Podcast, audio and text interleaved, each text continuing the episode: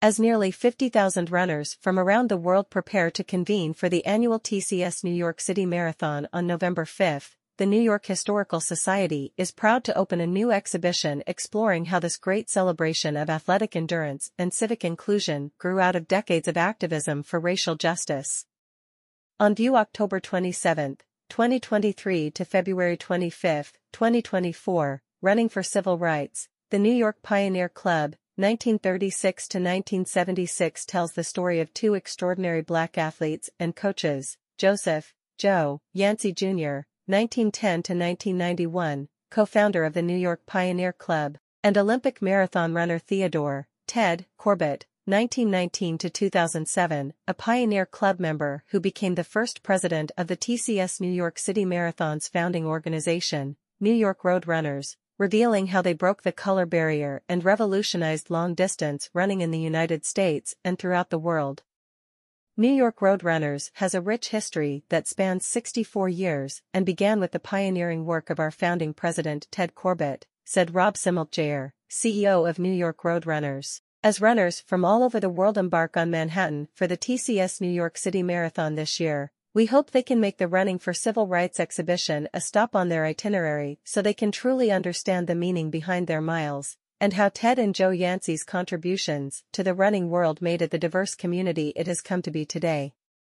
The legacies of Joe Yancey and Ted Corbett are present in spirit at the finish line of every New York City marathon, said Marilyn Satin Kushner and Allison Robinson, the exhibition's co-curators. We hope visitors will come to understand how this marathon is, in many ways, an ideal Yancey and Corbett envisioned and how their work opened long-distance running to a more diverse community. Founded in Harlem in 1936, the New York Pioneer Club, NYPC, was established to encourage and further the ambition of our youth for higher education that they might become intelligent, civic-minded citizens, and to work toward a better racial understanding through the medium of education and sports.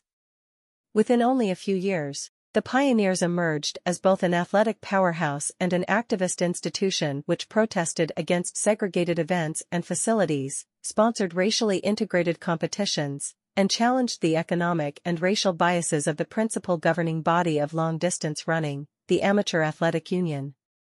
At the head of NYPC was its co-founder Joseph Yancey, a member of the famed 369th Infantry Regiment, the Harlem Hellfighters, who traveled the world coaching track and field on the amateur and Olympic levels.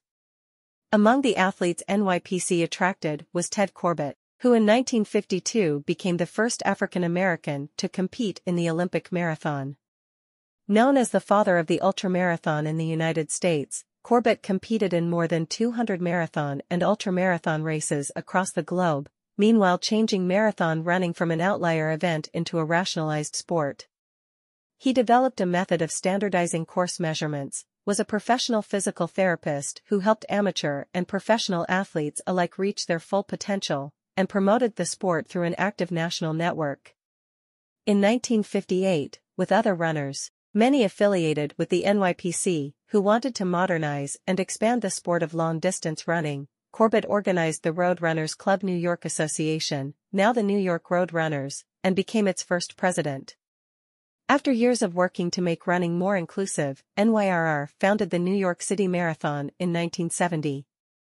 NYRR held the first race in Central Park and six years later, at Corbett's urging, altered the course to weave through all five boroughs.